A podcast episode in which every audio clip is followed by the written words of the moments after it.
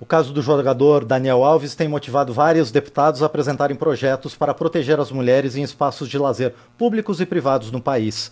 Uma em cada cinco mulheres teme ser vítima de violência sexual no Brasil, segundo aponta o Instituto Brasileiro de Geografia e Estatística, o I B G E. A deputada Dandara, do P T de Minas Gerais, apresentou o projeto para coibir e mitigar as ocorrências de violência sexual em casas de festa e outros ambientes de diversão. E ela já está conosco para detalhar melhor essa proposta. Deputada, bom dia. Obrigado por estar aqui no painel eletrônico. Bom dia, agradeço o convite. Fico muito feliz em poder contribuir com os debates mais urgentes e também construir pautas que são necessárias para avançar na agenda de direitos das mulheres. Perfeito, deputada. É um prazer receber a senhora aqui. Também quero dar boas-vindas ao mandato da senhora. Bom, esse é o quarto projeto apresentado na Casa, o segundo por deputados nessa legislatura, e ele prevê um protocolo mínimo de atuação nesses casos de violência sexual. Como é que vai funcionar esse protocolo, deputada? É um protocolo muito importante, já que grande parte das vítimas, infelizmente, vão para casa, tomam um banho, as provas não são preservadas e elas são desestimuladas, tanto do ponto de vista pessoal quanto do ponto de vista social, a não apresentar a denúncia. Muitas se sentem culpadas, muitas, muitas se sentem feridas, machucadas. Nós queremos que os estabelecimentos de entretenimento, festa, casas noturnas, bares, boates, tenham um procedimento de como agir em situação como essa. Porque nós vimos que em Barcelona, ter o protocolo foi definidor para que o processo seguisse em adiante e para que a denúncia fosse feita. Então, quando a mulher for vítima de agressão, de assédio, nós queremos que a casa imediatamente, primeiro, que tenha uma servidora, uma funcionária mulher para atender e acolher essa vítima. Que a vítima seja colocada num lugar apartado dos demais, para que ela consiga respirar, processar o que aconteceu, que ela imediatamente descreva o seu agressor e que esse agressor seja também imediatamente identificado pelos funcionários do estabelecimento, que esse agressor seja colocado num espaço em separado, que ele não, não fuja, que ele não atrapalhe as provas, que sejam identificados acompanhantes que estejam com a vítima, para que eles também possam estar junto da vítima e prestar o suporte emocional, psicológico, de apoio que essa vítima precisa, que a casa acione imediatamente as forças policiais, de preferência quando houver a delegacia da mulher, e que essa mulher possa prestar o depoimento com as provas também preservadas. Então a casa, o estabelecimento, também fica responsável por preservar imagens, fotos, vídeos que possam contribuir na investigação. Acho que o que aconteceu é, em Berlim acendeu uma luz para muitos parlamentares atuarem nesse sentido para reforçar uma legislação que ajude a proteger as mulheres. Os estabelecimentos que fizerem esse protocolo, que fizerem essa formação com seus funcionários, terão o selo Não é Não. E a mulher poderá escolher frequentar ambientes mais seguros, que a protejam, tanto quando quiser dançar, divertir, relaxar, como tiver uma outra finalidade também. Pois é, deputada Dandara, sobre esse selo, em primeiro lugar, quem é que vai conferir esse selo para o estabelecimento e depois quem é que vai fiscalizar que o estabelecimento, o estabelecimento vai continuar a promover esse protocolo? Nós queremos que seja aprovação de um órgão executivo federal, que também compete aí à segurança pública, que esse selo também tem um prazo de validade de três anos a ser renovado mediante a avaliação da adequação dos estabelecimentos nesses parâmetros que serão pré-estabelecidos. Então, tem o selo, ele passará a cada três anos por uma vistoria, por uma fiscalização, para saber se ele está continuando a seguir o protocolo. Ou seja, há uma funcionária mulher destacada para fazer esse acolhimento, há o treinamento com a equipe de segurança. Toda a equipe de segurança, mesmo quando é renovada, sabe como agir em casos como esse? Há no estabelecimento a fixação de cartazes que orientam as mulheres que frequentam aquele espaço em como agir? Nós sabemos que tem muitos bares no Brasil que já têm agido por conta própria nesse sentido. Eu frequento, inclusive, bares em Uberlândia que lá tem Mulher, em caso de violência, procure a mulher funcionária que está no caixa, que está no bar. Em qualquer situação de, de, de é, violação de direitos da mulher nesse estabelecimento, o estabelecimento se compromete a agir. Não basta só a boa vontade do estabelecimento. Nós queremos que as forças de segurança também ajam nesse sentido e que a gente tenha um regramento na legislação que ajude a forma de funcionar.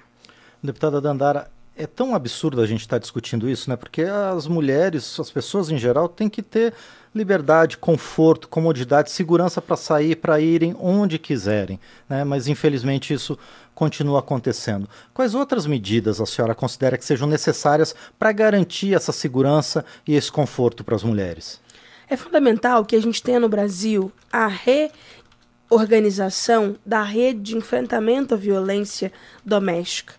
Nós tivemos durante muitos anos, nos governos Lula, nos governos Dilma, a Casa da Mulher Brasileira, as patrulhas da mulher sendo fortalecidas, nós tivemos o fortalecimento de financiamento das casas de acolhimento, casa travessia para mulheres vítimas de violência. Infelizmente, nos últimos quatro anos, essas políticas foram desmontadas.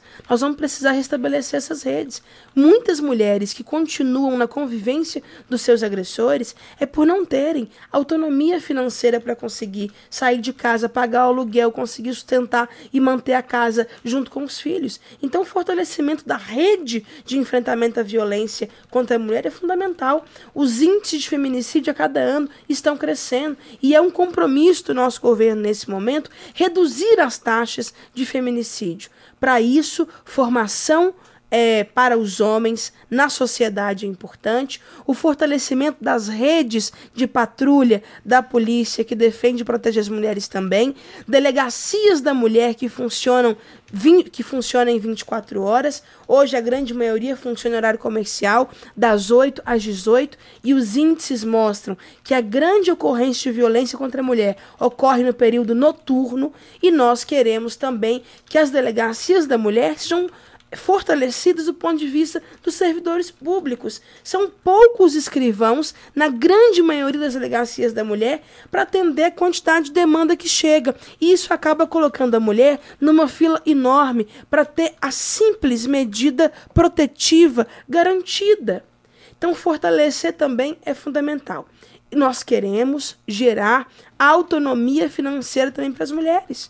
Tem muitas mulheres que necessitam ainda do auxílio para que sobrevivam e saiam da convivência do agressor. Então, o que a gente vai ter agora, né? Teve a retomada do Bolsa Família, com a prioridade para as mulheres. As mulheres que têm filho receberão mais cento e cinquenta por cada filho. É fundamental para garantir também a autonomia financeira das mulheres.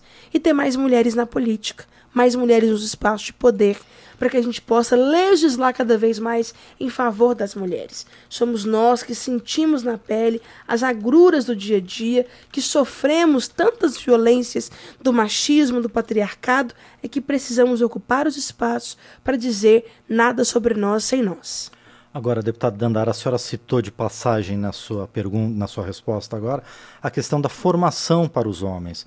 A educação, desde as primeiras séries do ensino fundamental, é essencial para que a gente mude um pouco dessa cultura? Com certeza, eu defendo inclusive que a gente tenha uma formação sobre os direitos das mulheres, os direitos civis constituídos, a história da luta das mulheres, assim como de outras maiorias minorizadas na sociedade, como por exemplo dos negros e negras, o racismo estrutural e estruturante na nossa sociedade, como por exemplo a luta é, da juventude, dos estudantes, dos trabalhadores. Acho que nós precisamos investir muito na educação. E para isso, formação continuada de professores, melhorar inclusive os livros didáticos, o que a gente tem de parâmetros e diretrizes nacionais sobre o ensino desses direitos e cidadania também são fundamentais. Bem como as narrativas na sociedade. Me preocupa muito, sabe? Quando a gente vê tantos casos de violência e discursos de ódio sendo naturalizados na mídia, no cotidiano, no dia a dia das pessoas. Quando as pessoas dizem, vamos fuzilar, vamos matar, é a arma que resolve, está contribuindo para um efeito cascata em que a gente só vê a ponta desse iceberg, mas que ele é muito mais profundo do que a gente imagina. Então a gente também atuar enquanto sociedade para não naturalizar discursos de ódio, não naturalizar a violência, contribui também para a formação das pessoas, para que a gente não é, continue nesses ciclos de violência na sociedade. Pois é, deputado Dandara, a violência contra a mulher é uma realidade que infelizmente acontece em todo o mundo, mas parece que aqui no Brasil ela está realmente enraizada na sociedade. Há um machismo estruturante na sociedade, uma sensação de que as mulheres pertencem aos homens, são inferiores aos homens. É, é possível mudar isso, deputado? Olha, o machismo ele é uma estrutura que organiza relações de poder. Por que eu estou dizendo isso? Imaginem que a nossa sociedade é um prédio e que para esse prédio ficar de pé tem colunas que sustentam esse prédio. Por isso há desigualdade. Tem quem está lá no topo desse prédio, tem quem está embaixo. Os pilares que estruturam esse prédio são as opressões. É o machismo, o racismo, o patriarcado. Infelizmente, o machismo está presente em toda a sociedade. Por isso que não importa se a mulher é rica, é pobre, é branca, é negra, ela sempre vai sofrer com o machismo e com o patriarcado. O que nós precisamos fazer? Entender a complexidade do machismo e do patriarcado. Não adianta negar que existam diferenças entre homens e mulheres, porque elas existem, tanto do ponto de vista objetivo quanto do ponto de vista subjetivo. As mulheres ganham menos que os homens fazendo as mesmas funções no mercado de trabalho. As mulheres são mais vítimas de violência doméstica. As mulheres estão em menos espaços de poder. Então, quando você identifica o problema, reconhece o problema, você passa a agir com políticas públicas sobre esses problemas. Então, como é que nós vamos fazer para fortalecer a presença de mulheres em espaços de chefia e de liderança? Como é que nós vamos fazer para combater a desigualdade salarial entre homens e mulheres? Eu acredito no viés dos direitos. Nós precisamos ainda alargar os direitos que promovem autonomia, equidade e emancipação das mulheres na sociedade. É claro que em alguns momentos nós vamos precisar ter, ter projetos de lei aqui nessa casa do ponto de vista punitivista. E nós estamos fazendo isso em vários sentidos. Mas nós também precisamos de uma agenda propositiva, que apronte para um futuro de direitos das mulheres. Muito bem, nós conversamos então com a deputada Dandara, do P T de Minas Gerais, autora de um dos primeiros projetos a serem ap- apresentados nessa legislatura, que garante um protocolo de segurança para as mulheres em estabelecimentos como bares, boates e semelhantes em todo o Brasil. Deputada, mais uma vez, muito obrigado por participar aqui do painel eletrônico e eu desejo sucesso não só na tramitação desse projeto, mas ao longo desses quatro anos de legislatura. Muito obrigado, deputada. Eu que agradeço. Nosso gabinete é duzentos e trinta e três, aqui no anexo quatro. Estamos à disposição e vamos trabalhar muito. Muito bem, esta foi a deputada Dandara, do P T de Minas Gerais, aqui no painel eletrônico.